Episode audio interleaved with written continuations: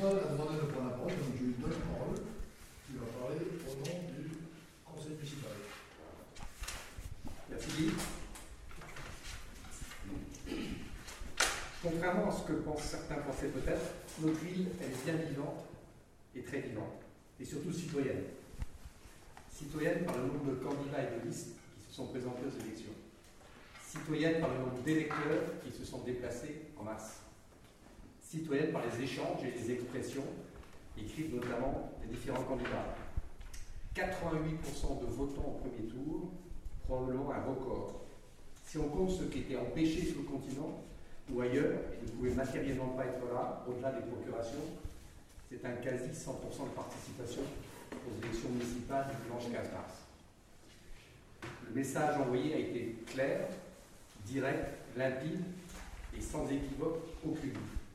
Ils ont massivement choisi de donner une majorité très forte à l'équipe sortante menée par Guy Calioche, sans ambiguïté, dès le premier tour.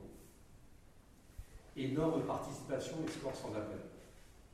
Au deuxième tour également, une très forte participation. Énorme, énorme même au regard de l'enjeu local et de la très faible participation au niveau national, malgré un nombre de candidats dans aussi plus faible. Et là encore, à nouveau, message fort et sans appel les électeurs ont choisi de ne pas introduire d'opposition au sein du conseil municipal, ou tout au moins celle qui leur a été proposée. Écoutons tous et respectons tous la démocratie. Celle qui fonde le ciment de notre République, c'est des urnes. Elle ne se fait pas sur les réseaux sociaux, ni dans les échanges d'invectives, ni dans les pseudo-mouvements qui voudraient inverser le message des urnes. Nous mesurons à la fois la force de ce message des électeurs, mais aussi le poids et la charge qui nous incombe. Nous prenons totalement la mesure de ce mandat qui nous a été confié, mais avec humilité. Nous devons garder notre démocratie locale vivante et active, comme elle le fut, comme elle le fut dans ce temps fort électoral. Nous serons probablement plus que jamais, du fait de cette majorité absolue, à l'écoute de tous, sans exception. C'est aussi notre engagement. Être à l'écoute et ouvert, tout en gardant la sérénité retrouvée du fonctionnement normal du conseil municipal. Nous serons à l'écoute, mais nous ne dévierons pas du mandat que les électeurs nous ont confié. Nous mettrons en œuvre nos propositions, comme dit l'indiquait tout à l'heure, dans un respect absolu de nos équilibres budgétaires et une augmentation de la pression fiscale, comme nous nous sommes engagés. Dans une France qui se désintéresse gravement de ses élus, de sa démocratie locale et même nationale, sauf à l'île nous prenons l'engagement de ne pas décevoir nos électeurs, tous ceux qui nous ont apporté leur soutien en respectant nos engagements.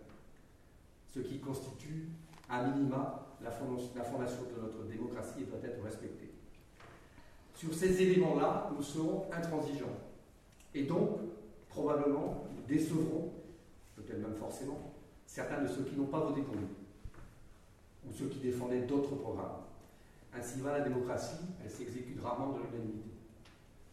Voilà donc notre équipe en place et constituée, et comme nous sommes aussi tous des gens loyaux, il va de soi que nous mettons en place les différentes positions sur lesquelles nous étions accordés au préalable, au regard de nos engagements, de nos compétences respectives et de nos disponibilités actuelles effectives.